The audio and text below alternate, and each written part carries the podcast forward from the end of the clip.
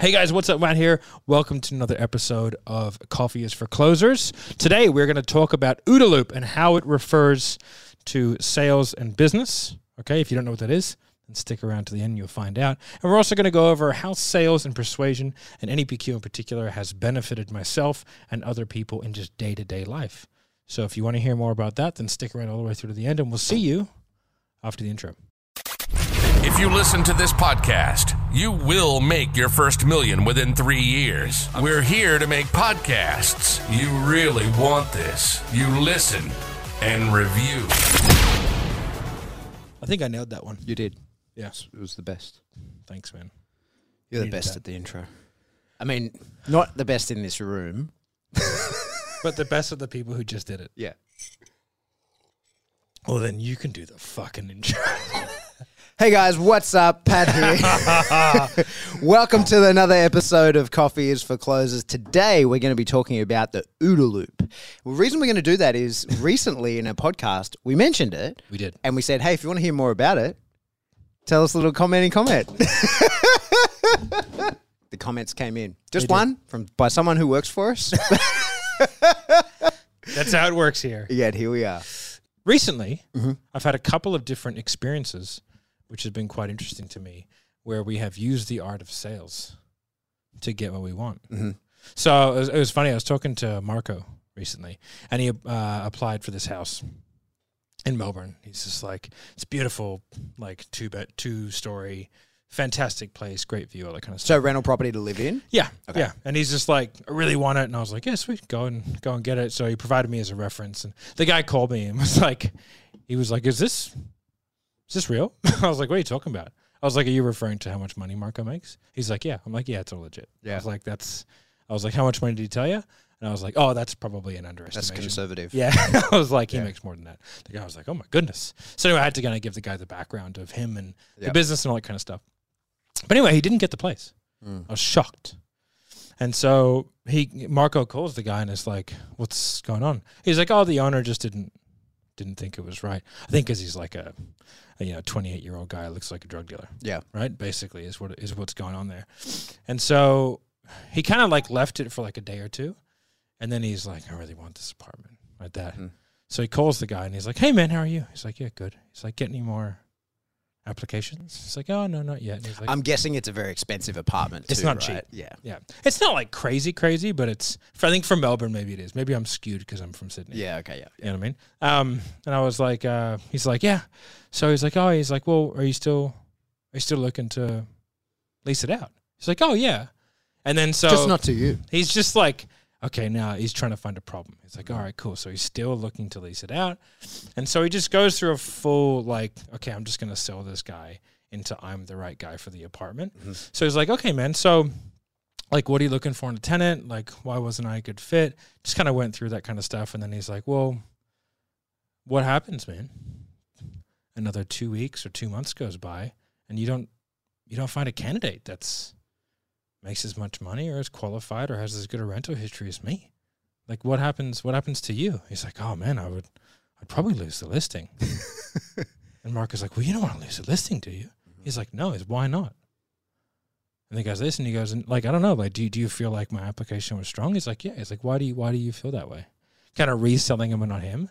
And he's like, Well, man, like, you know, what happens if you lose this listing? He's like, Oh fuck man, that'd be shit. It's a great listing the owner has a couple properties with us and he's like well man like you know are you really willing to settle for that? He's like no he's why not? Like that fully just took him through like solution consequence and then he's like well man like if you think like i'd be happy to reapply. Um but if i did how like how do you think you'd go to the owner and you know get him convince him that i'm the right guy?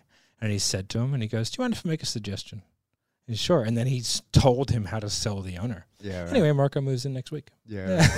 yeah. So tell me about the phases that he did there. So uh, we've talked about first thing is problem awareness. So Yeah. he had to create the problem for the guy. Like he's just thinking this is a, a listing, no problem. Like it'll someone will want it, Yeah. and so he had to create the idea that maybe nobody else does want it, right? Yeah. Or or that uh, or maybe the owner's got unrealistic expectations as to what he wants from a tenant, mhm. you know? And so he had to kind of reveal that, yes, there is a problem here. Like, you're looking to s- sell something.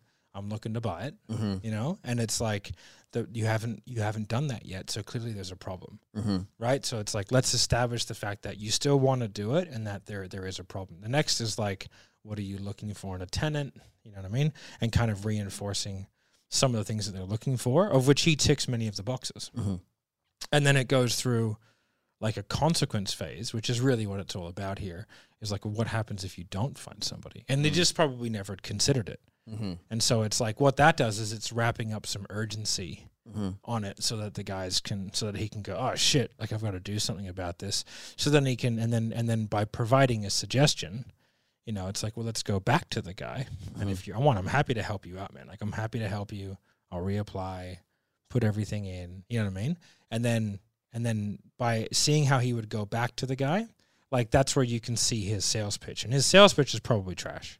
Right. you know? So what you got to do is you got to kind of then coach him on how to do it. And what you would do is you would you would instead of going to like hey i've got this great tenant and he's really really good and ticks all the boxes like that's not what you want. You want to go through it like a like a more of a, a problem base. It's like hey um, you know we haven't had that many people through. I've, i haven't had many qualified candidates just because of the market right? I have had one very qualified candidate um, and i think he might still be open if we are able to come back to him. Mm-hmm. like would you be open to me getting in touch with the qualified candidate? Mm-hmm. you know and so it's like yes it is. So come at them with a problem they're going to be more likely to instead of just coming at them with like great solutions. And that's the same as in business. Like you never want especially like in my business in sales no one's ever going to be responsive to the referral hey speak to matt he's a sales killer Right. it's just not a productive referral you know it's like hey go and speak to matt he really helped me overcome think about it objections Okay. that's a great The specifics. that's a great referral you know oh go speak to pat he's awesome with dogs Mm-hmm. Okay. I know plenty of people who are awesome with dogs. Hey, go speak to Pat. He really helped my pet aggressive pet stop being pet aggressive, whatever, right? And so it's like, oh, sweet, nice specific problem. And especially if you teach that person how to go out there and get it, they can find the people and they figure out what kind of problem the person's having. And then from there, the referrals are far more sticky. Mm-hmm. Yeah, makes Yeah. sense. Yeah. So um, we we just made a video, uh, probably be here, uh, on yeah, right there, uh, on cost of inaction. So that would have been a big uh, chunk of what Marco was doing there with the guy, right? On Yeah. like, but what will happen if you don't? Yeah. And so I think the way that you framed that in the video when we filmed it, and you know, I'm editing it right now, that's why it's fresh on my mind, is uh, you know, it was like cost of inaction of of not doing something, right? Like not signing up for something. Yeah. This is the cost of inaction of like not uh, sell, not being this, not allowing Marco to move in, and therefore like losing the listing. So it's not just a case of like framing cost of inaction of like what you couldn't achieve, but it's what actually could be lost from you. Right? Yeah, so it's like what what's the, what's the natural what's like the logistical conclusion? You mm-hmm. know, like, people always talk about like slippery slopes. Mm-hmm. So cost of inaction is a way to discuss the slippery slope. Right. You know, all of a sudden you let someone use a bathroom, and then people are you know, you know, marrying beavers, right? like that's the that's the slippery slope. Yeah, okay, yeah, yeah. so it's like okay, well, let's talk about that in a logical manner Yeah. and then go well if you if you don't find someone as qualified as me what would happen Mm-hmm. over the next two days or two weeks or two months mm-hmm. well i wouldn't lease it out. And what would happen then? Well the guy'd probably pull the listing from me. Yeah. okay. And like are you okay with that? No i'm not. Well why not? Right? So then it's about adding the detail as to like thinking about the day-to-day ramifications. Mm-hmm. well i lose a listing i lose a client my boss isn't happy with me i don't hit my quotas you know end up on the street Mm. What- sucking dick for weed picks Have you ever sort of been laying out that cost of inaction sequence to someone and then just go, oh, no, that wouldn't happen, mate? All the time. Yeah. And w- how do you handle that? Because, like, that could really happen. So imagine, you know, to stick with the same example, Marco's trying to get his place. He says to them, oh, you know, what will happen if you don't sign someone for two weeks? You could lose a listing and go, mate, this guy, he doesn't care. He wants the right person. Beat it. Like, w- how do you combat that where they're like, no, I just don't accept the hypothetical you're creating. I don't accept it.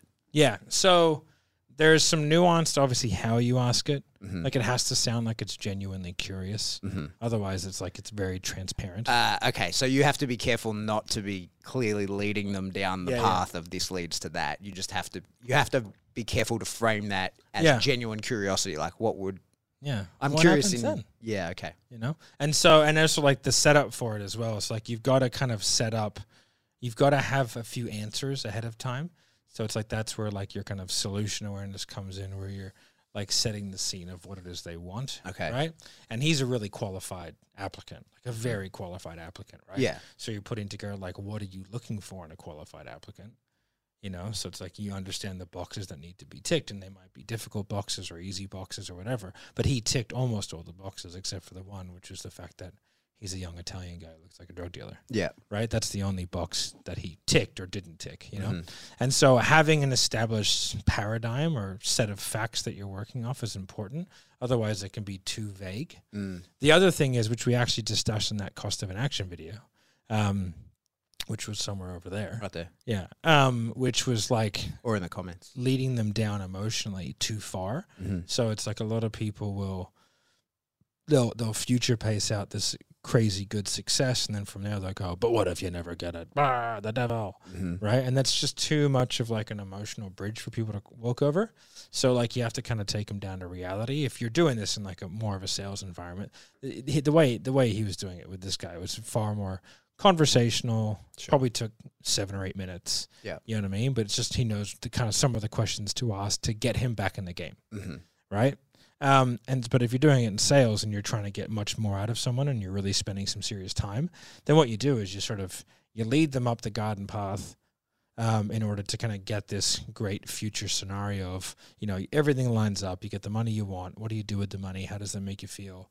What are the what are this this this this and this? Like what are all these tangible and emotional benefits of achieving said goal? Mhm. If you then r- rug pull them, right? Then they're if you've done a good enough job, then they're not going to believe that that's not possible, Right. right? So they're going to go, well, no, like I'm going to make it work. Mhm. It's like, well, yeah, man, I get that. We all want to make it work. What if you don't? Like, no, there is nothing that will stop me. And then from there, you're like, the heels are digging in, and now it's going to be very difficult for you to kind of wind that back. It can be done for sure, but it's a difficult process to wind it back.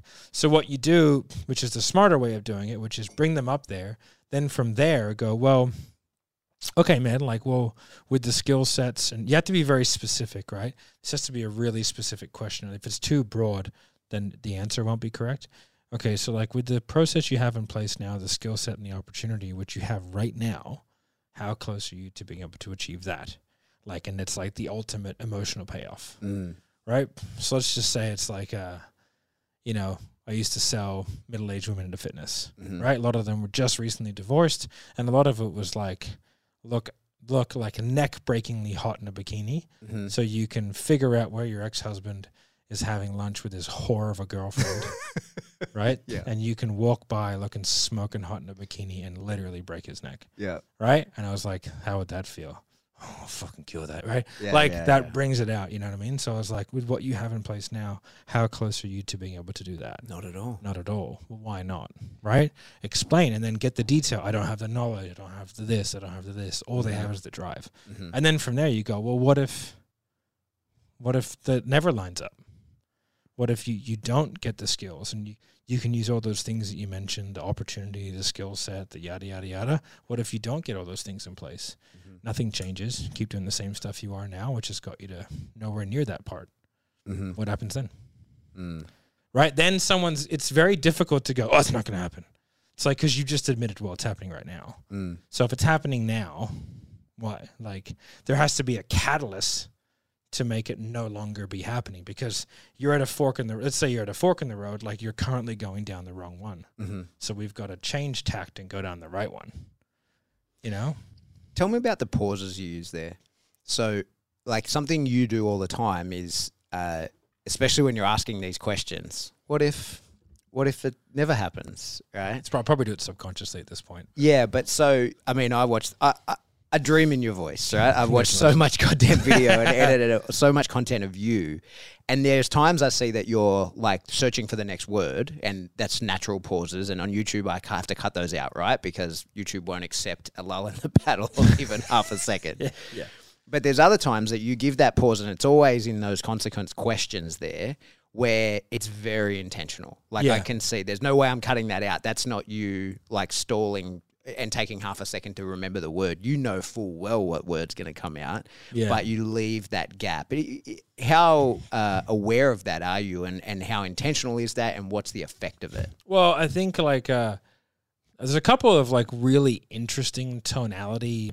I don't know, like I don't know what they'd be called. I guess like things, right? Uh-huh. Like stuttering. Intentional stuttering is super powerful, hmm and it, it's uh, if you're like, like, like, like, what I really want to know is, mm-hmm. and it gives the intent that you're really trying to get the gears right. So what you're about to say is really important. Okay. So if you want to have that level of importance, you can just go, well, like, yeah. What I really want to know is, and the, like people will just be like, oh, what the fuck's this guy gonna say, right? Uh, now, if you overdo it, it sounds like you're just an idiot, hmm right? Yeah. So all these things, it's like acting. Acting is a really interesting parallel to sales, because in acting you're trying to get the audience to invoke an emotion. In sales, you're trying to get the prospect to evoke an emotion. Mhm. And the way that you do that is through like your tonality, your pausing, you know, pausing before or after something will be just because of the way that we naturally talk and the way that it, this really only works in say Western society. Like I couldn't sell someone from China in the same way Yeah. because their their their pauses would be in totally different areas because Mhm. the language is so different. We're actually incredibly lucky selling in English. English is like if you had to pick a, a, a language to sell in, you'd want English because it's so much more comprehensive than the other language. Mm. I think it's more than twice as big as every other language combined. Okay. I think that could be complete bullshit. Yeah.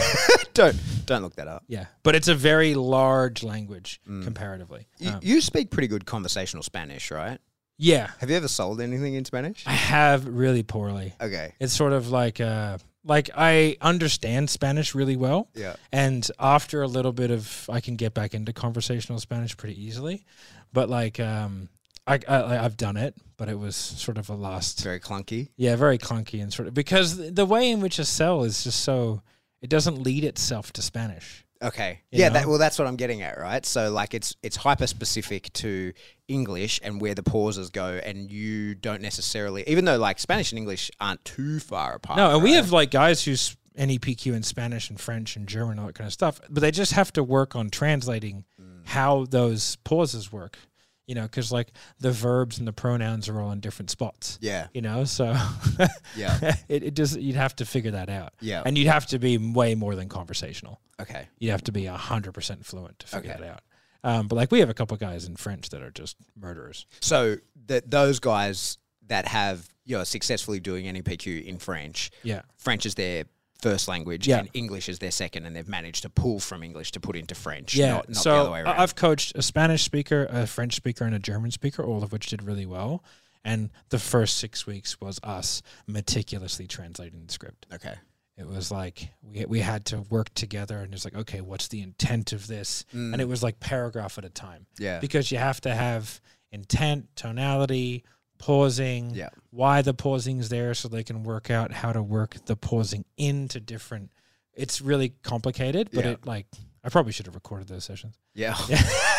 probably would have saved us a ton of cash. Yeah. Because if you just translate them word for word, they make no fucking sense. Yeah, uh, so few things do. I think you know, um, only people who only know one language think that there's ever a straight translation for anything. Yeah, right? yeah. Like, and especially like I haven't spoken in ages, but my Pashto got pretty good. Yeah. and it was like it's totally different thing. The way you frame conversations, it's all totally different. Um, and I think.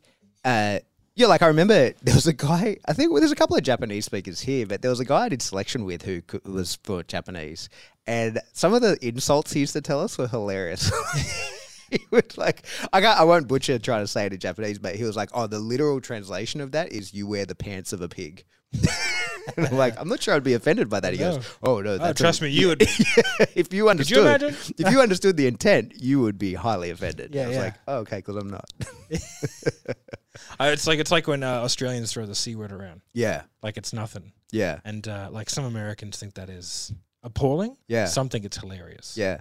Because Well- it's such it's a word you just don't hear over there. Yeah, so when I won't say his full name, but when Brett was on exchange with First Group, he, um, uh, you know, everyone loves him. He's a superhuman. He's one of the yeah. nicest guys on the planet.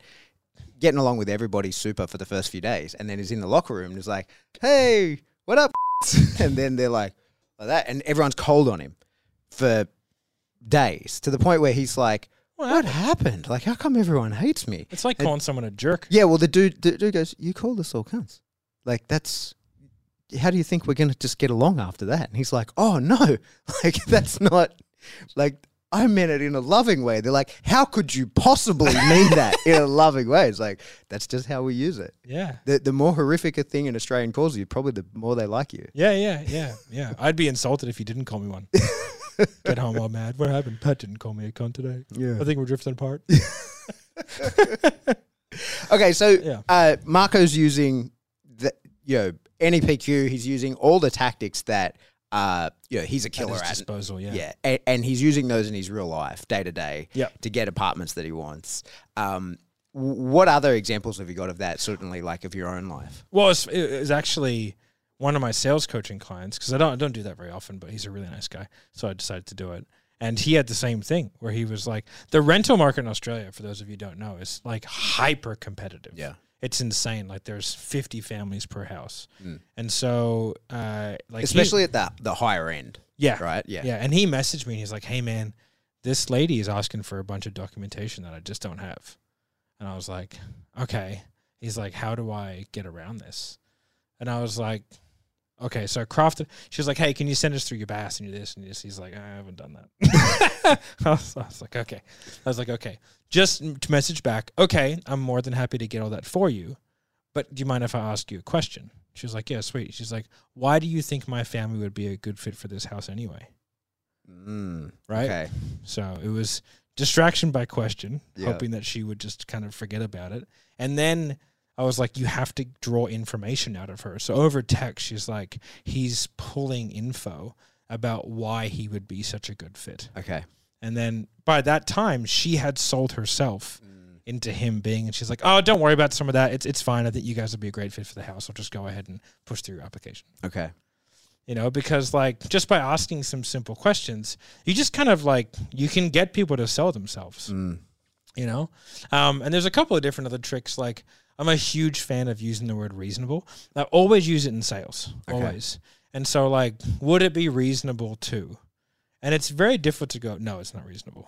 Mhm. like i think you asked me a question on the last podcast. It's like you know what if people are saying i just don't have the time? And i'd be like okay well what if, let's break it down. What are you actually looking for? Would it be reasonable to spend six hours a week on this? Yes it would. Well i'm only asking for four. So do you feel like you can reasonably put aside four hours per week to achieve xyz Mm. well yeah i can right of course it's reasonable Mm. right because you're not like asking anything like direct like will you commit to putting six hours a week it's like well i don't know man but he go is it reasonable to do that Yeah. yes it is and so we were recently And I suppose th- the function of reasonable is I'm not asking you to commit to doing it. I'm not even asking if you will or you will. can.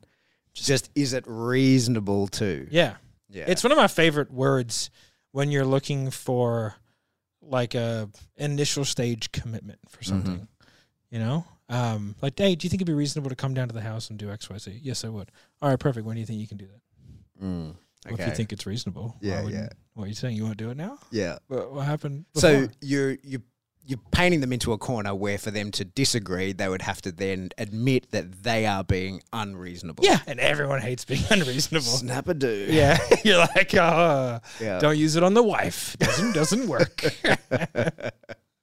um and so like like you know i use it a lot um in like my interactions with like because i rent my house because we tried to buy one when we got here we just fucking couldn't. Like they just every there was 85 people for every home. Mhm. um and so we're like okay we'll just go and rent. Um but like you know with my agent like they're just you know rental agents they're just difficult to deal with. Yeah. and so whenever i want something done at the house i'm always like always start off with a little conversation hey how are you? What's going on?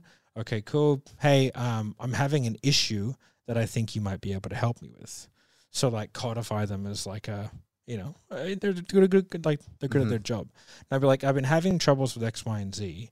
Do you feel like it'd be do you feel like it's unreasonable of me to ask the owner to help me with this this and this? Mhm. and they go yeah that seems reasonable. You know? And i go okay perfect. Like when do you think you can speak to them about this? Mhm. and so from there, like I've gotten the from doing that, I've gotten like all of the interior window fittings completely redone. I've gotten the laundry remodeled.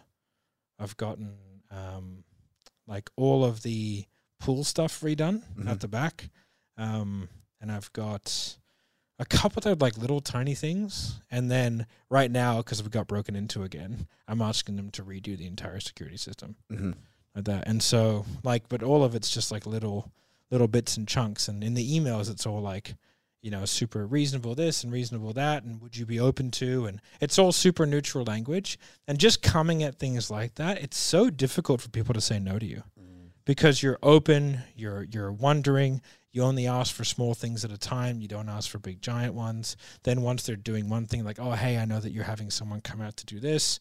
Would it be okay if I got them to do this as well? hmm Like, because they're going to be there anyway. Hmm Yeah, perfect. All right, sweet. Thank you.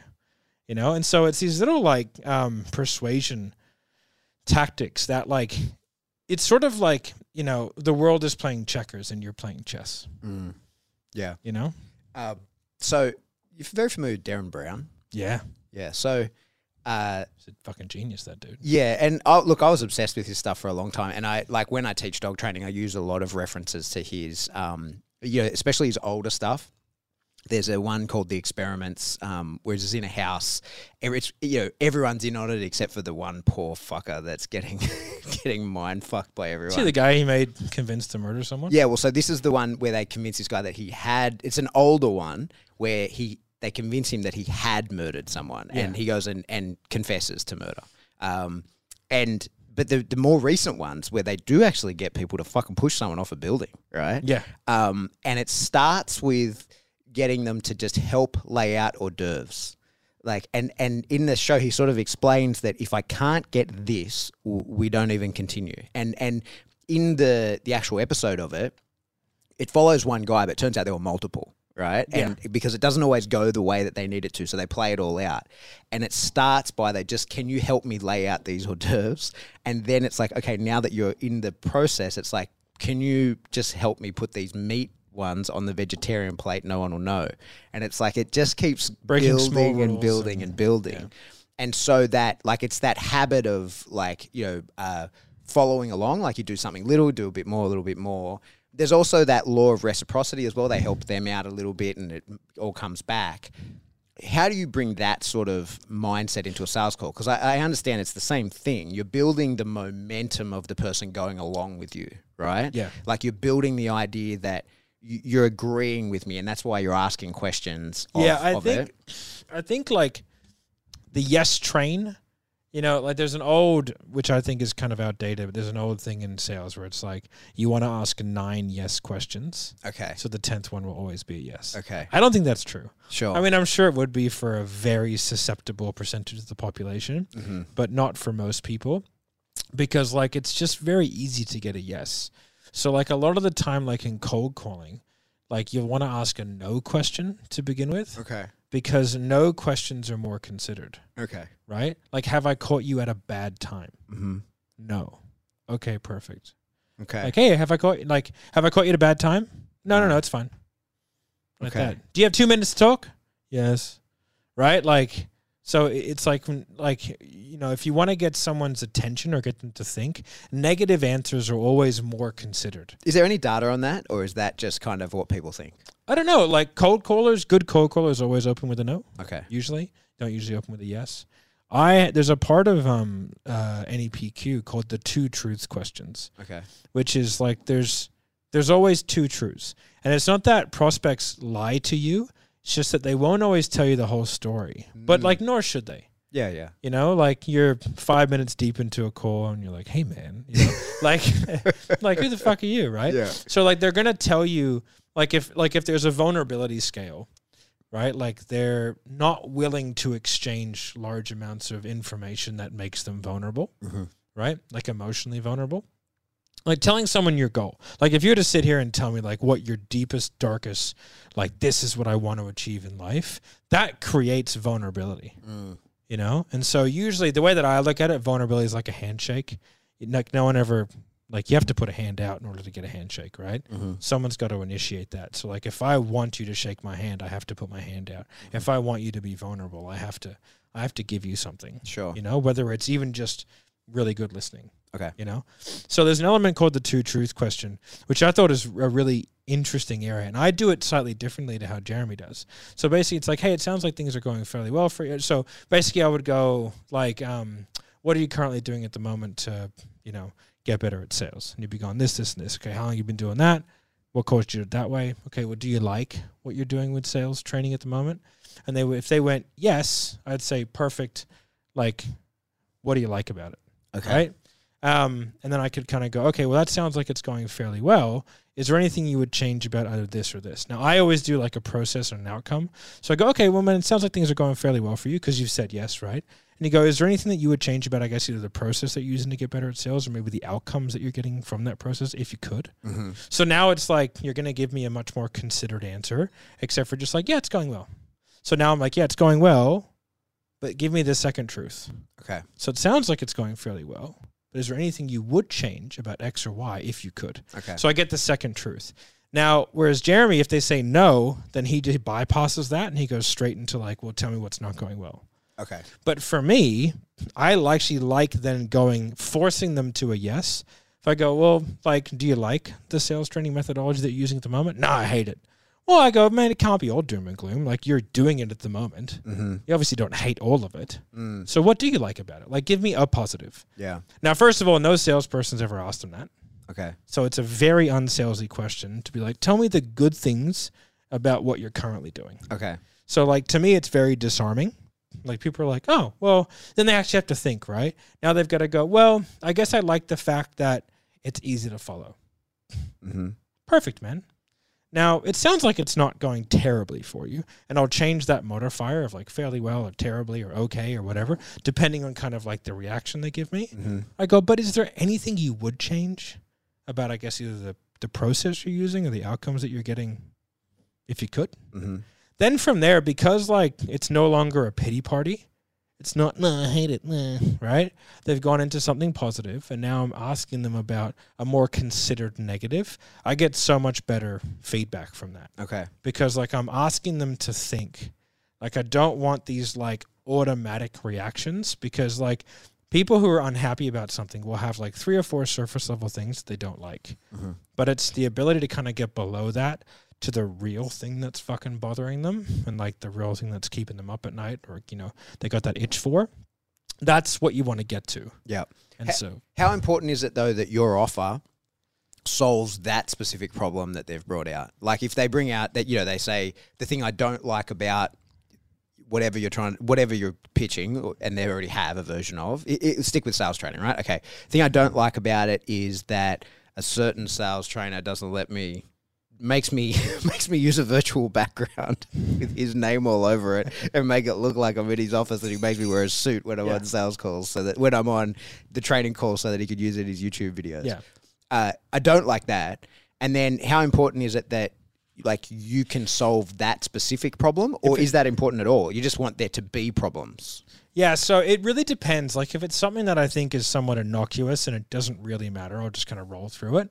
If it's something that if they go like like you know, let's say I'm using sales process for example. Like well, like do you do you like your sales process now? No, I don't. Well, it can't be all doom and gloom. Like, what do you? It's like you know, and they go like, let's say the the problem that they come up with, or they say, no, I don't like it, is like, ah, I hate the, you know, I hate the amount of leads that I'm getting Okay. or the amount of people I'm getting into the sales process. Now, I can't help with that.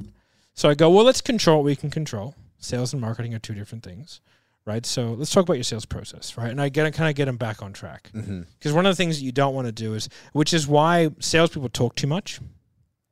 They talk too much. That the prospect talk too much.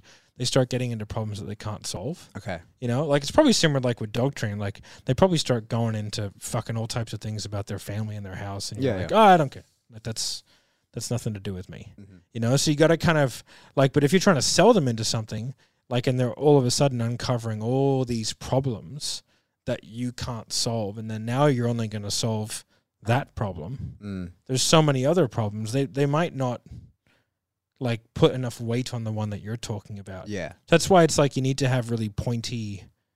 I I call it like staccato, Okay. like the musical term, like da, da, da, where the note doesn't ring out at all, Mm-hmm. right? Like I, I like to think of my conversations in sales as quite staccato. Okay. It's like I'm not going to let the melody ring any longer than it has to. Okay. So once they're They once hit that beep, you interrupt. yeah, Good time to talk about OODA loop. it'll loop. That's what it is. it is. So go over. Tell us what. it Well, is. we, we we did discuss this on a couple of podcasts ago, and um, if people were interested, comment, and they did. So the OODA loop is it's a military term. Uh, Boyd's OODA loop. He was a fighter pilot. Yeah. Uh, and uh, it's observe, uh, orientate, decide, act, and that's the sort of you know. Whenever anything happens, that's the, the decision making process that people go through. You don't need to learn about the OODA loop in order to use it. Observe, orientate, decide, act. That's what's going to happen whenever Yeah. it goes down. But the reason we learn about it is because you want to interrupt someone's OODA loop. And so I suppose, like, and, and you can keep them in the cycle of having to re-observe, reorientate, redecide, and before they get a chance to act, you interrupt and you change a variable. Yep. Change anything that then means they have to go back. Fuck, okay, re-observe, reorientate, redecide, changing variable. Shit, I got to go again. Yep. So that would be exactly what you're doing there. When if someone starts trailing off about their their problem that you've brought to attention that you don't actually Yep. want to spend any more time on, you have to interrupt that OODA loop. That's why like having um, an active role in the conversation is quite important. Mhm. Like if you're selling to someone, you'd be like, okay, oh, oh okay, Mhm. Yep. those mhm feedbacks. Mhm. yeah. Because if you never stop talking, it's very easy to interrupt people. Mhm. If you're dead silent for two minutes and then go, oh, hang on a second. Okay, it's usually going to be quite abrupt. Also, I use a vocal lead in. Mhm. I go, well, well, well, well I, I, you, you sort of mentioned this. Do you mind if I ask you about that? Right, and I'll almost always do it that way, where I'll ask them about something they just said, because, and I'll always ask them a question about them. I'll never interrupt to give an opinion. Okay. It's a waste of time, right? Yeah. Even if I want to give an opinion, first of all, your opinion is garbage in sales. Like the mantra that I have in my head is everything I say is garbage, everything they say is gospel. Okay. So like I have to get them to tell me everything that I want to say, Okay. You know? Cuz like if if I say, well, your sales sucks and that's why you don't make enough money. This just means nothing. Mhm. I'm a sales guy. Like I'm trying to sell them into sales training. They need to tell me their sales sucks and that's why they're making no money. Mhm. And so I have to ask them very strategic questions to get them to admit to all those things. And like my sales is like a just a constant opening and closing of doors. Like there's a problem, I can choose to, you know, if they, they say something problematic, like if a sales guy is talking to me about lead quality, I don't really want to get into that conversation. I can't control it. I can't help him with it, you know. So like I can choose to ignore it, and that could be the right move. I can choose to fix it there and then, or I'll know that like I have to fix it during a component of the process. Okay. And so like that's why people who are really good at selling, like that sort of OODA loop is I guess it's constantly happening because um which is why it's really difficult to be good at selling when you're learning a new method. Yeah. And I tell people that like if you're coming into say the NEPQ sort of methodology and you're learning it, like the best thing you can do is just learn your script back to front as fast as humanly possible. Just memorize it so that that's just one less thing to think about. Mhm. Like if you can just rattle it off and sell someone with no script but still take them through it, then you don't have to think about that component because it's just muscle memory at that point. Mhm. So what you want to do is then then you can be having the conversation with yourself, and you're like, is this a problem or is this good? Okay, this is good. Okay, I'll let them keep going, keep going. Oh, that's good. Not too far. Stop. Oh, sorry, you you sort of mentioned this. Mhm. What do you mean by that? Then you just keep going, keep going. Okay, cool. I have what I need. Next phase. Hmm. So what's my bridging question to the next phase? What's the next part of the cycle? And that's where you just have your script up next to you and you just flash over for a second. You see the first letter. You go, well, just so I can see the rationale. Like you know exactly where to go. And so if you can, and, and if you can rattle those, if you read it, it- that's the thing people fuck up, right? Like they get their script up and it has it like next to them on Zoom. Just so like I don't care. Like it's really difficult to read something even if you know it really well Mhm. without it sound like it's being read. Yeah. So if you That's can, a that's the magic skill that presenters have. Like Yeah. that is the secret sauce to being a presenter, being able to read a script. So few people can read a script and have it sound natural. Yeah, that's why like I can't even like I can barely take notes for a presentation. It Yeah. comes off terrible. Yeah. So I just need to go. Okay, this is what I'm going to chat about. As long as I'm talking about something I know about, I can rattle off for an hour or two. It's Yeah. fine. Like, it's not a big deal. Um, but yeah, like if you can look down a teleprompter and read it, that's so difficult to do. Like so hard. Yeah, and and have people not realize that you're reading a script. It's fucking impossible. Yeah. yeah, it's a re- it's a real skill set that takes a lot of time to actually learn and develop. But the like for me, it's just okay. I'll just memorize the crap out of it, and then from there, like you can deliver those verbal pauses that we were talking about before. Like I pause for effect before, pause for effect after. Um, like you can slow your pacing down. Like if you th- if you need someone to think about stuff, um, or you want to like invoke um, uh, introspective thought, right? Then like you talk about a non-existent third party Mm. in in ways that they can. So like one of the things that like everyone makes themselves the hero of the story, Mhm. right? Like when you watch You're the main character. you're Thor. Yeah. You know, in reality, you're the dog trainer, podcast guy in Asgard. I'm the fucking sales dude trying to swindle everyone, right? Like that's that's our roles. Like we're not Thor, right? You know what I mean? Like, like But you could imagine if we we were, could imagine, right? right? Yeah. Twenty years ago, we Different were, story. we were doing something. Yeah. But not still probably not Thor. But uh right? Hey guys, Fat Thor's back. um I didn't want to say it. um so yeah, so you can you, you, like everyone everyone does that. That's a real trick that people need to learn. Mm-hmm. People need to learn. So like you can tell a story that doesn't that's about about no one in particular. And if you do it right, they will always place themselves. Like I had this thing called the island analogy. I don't use it very much anymore because I find the better you get at sales, the less tricks you need. Mm-hmm. Because you can just use tonality and pausing to kind of like Okay, well, I'm dog shit, so, so teach So it to me. I, I created this analogy. I don't know where I created it or why. I was on a sales call one day and I said it just out of the fucking blue. Because, like, essentially, there's a couple of problems that people need to solve, right? The first thing is they need to, um, people need to be acknowledged for having taken the first step, which is at least admitting there's a problem and a solution, right? Mhm.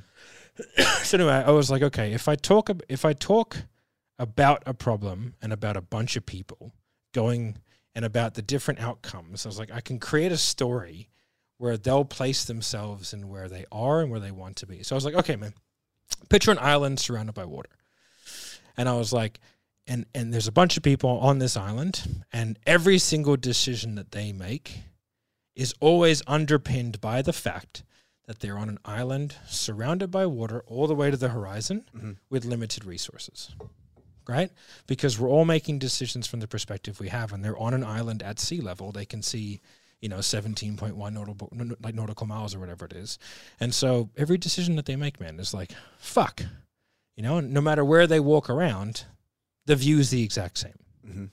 I was like, the problem is for the people there, there are jungles, there are mountains, there's many things of which they cannot see because of where they are.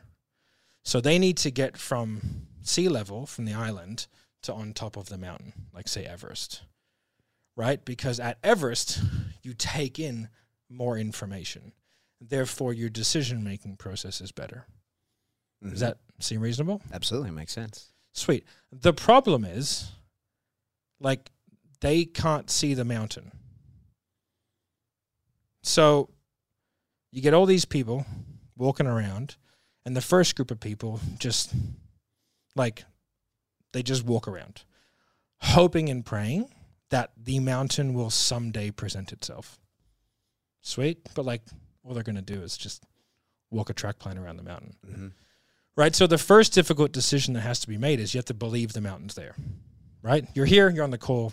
You know that there's more of, like available to you. So like, congratulations, you've taken the first difficult step by at least acknowledging the fact that there is a mountain, even though you can't see it. Now the second and really difficult one is to pick a direction because there's no way of knowing whether or not the direction that you've picked is right. There's no way, Mm-hmm. and you will never know until you either drown or get there. Right? But I mean, like, I'd rather drown than just be stuck with a bunch of people walking around a mountain hoping that the mountain presents itself one day, right? So, first difficult decision, believe it's there. Second difficult decision is picking a direction. And the third and most difficult, and the one that most of those people on that island will never take, is they start walking in that direction, knowing full well they may drown in the hopes that you get there. And so, like, let me ask you a question, Pat. How much longer do you want to spend walking around that island, Okay. hoping that one day? I gotta get off this island. You gotta get off the island. I'm in. So like at no stage like you sort of mention the person, but you sort of start putting yourself Mm-hmm. in the position and like thinking about it and visualizing it and Mm-hmm. going like, oh, okay. And it sort of starts to make sense Yeah. why it's a difficult decision. And I think like in sales, we want to like we want to you know, Cardone has a great a great line. I don't know if it's a real sales call or a fake sales call, but it's a sales call he did on on YouTube. And his guy is sitting there trying to sell this guy into like a three year, two thousand dollar a month program, right? And uh this guy's selling him and doing a shit job of it. And Grant fucking comes over. He's like, This is Grant Cardone, right? And does the whole thing. And the guy goes, Two grand a month, it's a lot of money. He goes, You're not making a two grand a month decision. He goes, You're making a thirty-six thousand dollar decision. He goes, Big boy decisions, big boy results. Yeah. Right? And he goes, So you gonna make the fucking big boy decision or what? Yeah. Like that. And I was like, it's actually a really I mean, that's like the- That's high risk, right? that's the blunt way of doing it. When you're Cardone, you get away with it, right? Yeah. That guy was gonna say yes just because of the fact he was talking to Grant, right? It's Yeah. fucking and you can just when you got that authority, you just start smacking people with it, right? yeah. but um like it's a really good point of like um i think in sales people try to minimize the importance of the decision too much where it's like no no no like this is a really important decision Mm-hmm. and like i want you to make an important decision an important and informed one and so like by saying it's easy to take these steps to drop $18,000 in sales training or $30,000 on Amazon or even fucking 600 bucks on fucking whatever, right? Like the the the risk to you is relative to like how how much water is in your bucket, you know what Yeah. I mean? Um and so like by minimizing it like i think it, it's doing the prospect a disservice and i think the salesperson as well because like if you realize this is an important decision then like you can use that Mm-hmm. as like well like when was the last time anything substantial happened from an insignificant decision Mm. you know like if you want a substantial or significant outcome like you have to make it an equal decision Yep. you know like the decision to have children carries tremendous weight right Tell me about it. and but but like also like the significance that you get from it carries equal weight Mhm. you know and so I, I think it's uh you know by that island analogy like it, it tends to sort of like it it it it it adds significance to the decision because it, you know it's like this is difficult and i understand this is difficult and there's three difficult choices. Mhm. and each one of those choices is a barrier of entry. Right? Mm. and generally speaking the harder something is to get into the better it is. You know? So that island analogy and keeping it in a, like a third person probably uh, increases the amount of empathy you can give to the difficulty of that decision, right? Yeah. Because it's not you and it's not me, it's someone else, and we can talk about how hard it is for that person and empathize with that hypothetical person, yeah and therefore bond over our own feelings of it while it's neither of our neither of us have that feeling this other entity does Yeah. So there's all kinds of like little things like that that I sort of created, um, you know, to like to sort of give a visual or like third party aspect. Like I mean, when I was uh, have like a deer, that deer and bear analogy. I think Mhm. I've said before, which is Mhm. like you know, there's a deer and a bear. yeah That deer and you know, just being cute, and then all of a sudden the deer sees and it's like, "Oh, the fuck out of that deer. You know what I mean? Starts running towards it. And the fucking deer takes off. Like who gives up first? yeah you know and so that is like a completely animal like everyone answers the same way the bear will give up first why because it can just pick something else mm-hmm. right the deer has its life on the line there's a level of significance behind the decision to stop it knows it's going to get fucking dead Mhm. so i think you know th- like having that in that impartial third party truism you know i think it's like oh okay cool like and it, it makes more sense to then give weight to the decision and then actually like okay no i need to make a decision mm. so makes it easier I, I, I've used that deer and bear one, you know, in, in other circumstances. Uh, and I wonder sometimes when you talk about that, like how many people can really put themselves in the position of the deer? Like how many people have ever been in a position where if I stop, I'll die?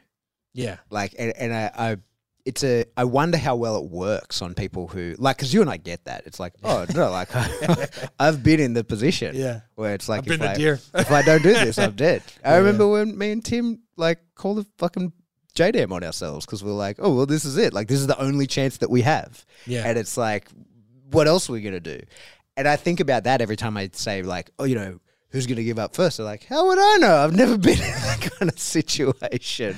I think the well the other one as well that you can use is like and people use, you know, like the burning house analogy. Mm. It's like I think because people have seen a burning house. Yeah, Also like that footage of people jumping out of the building in 9/11. Yeah. You know, it's like people have seen like you fucking run out of a burning building. Yeah. yeah. So it's like you know, I think anything that you can equate things back to people's either lived or sort of semi like lived experiences where Yeah. they they know things, you know? Like you can picture yourself in a burning building. yeah. If Yeah. you've never been in one, you'd fucking run out of that bitch like it was on fire. Yeah. Yeah. You know? like I ain't getting fucking burned. Yeah. Um and so anything that you can kind of equate uh back to I guess experience or lived experience or things that break it down to like its truest like most simplest element Mm. you know, like because you can choose to move forward or not.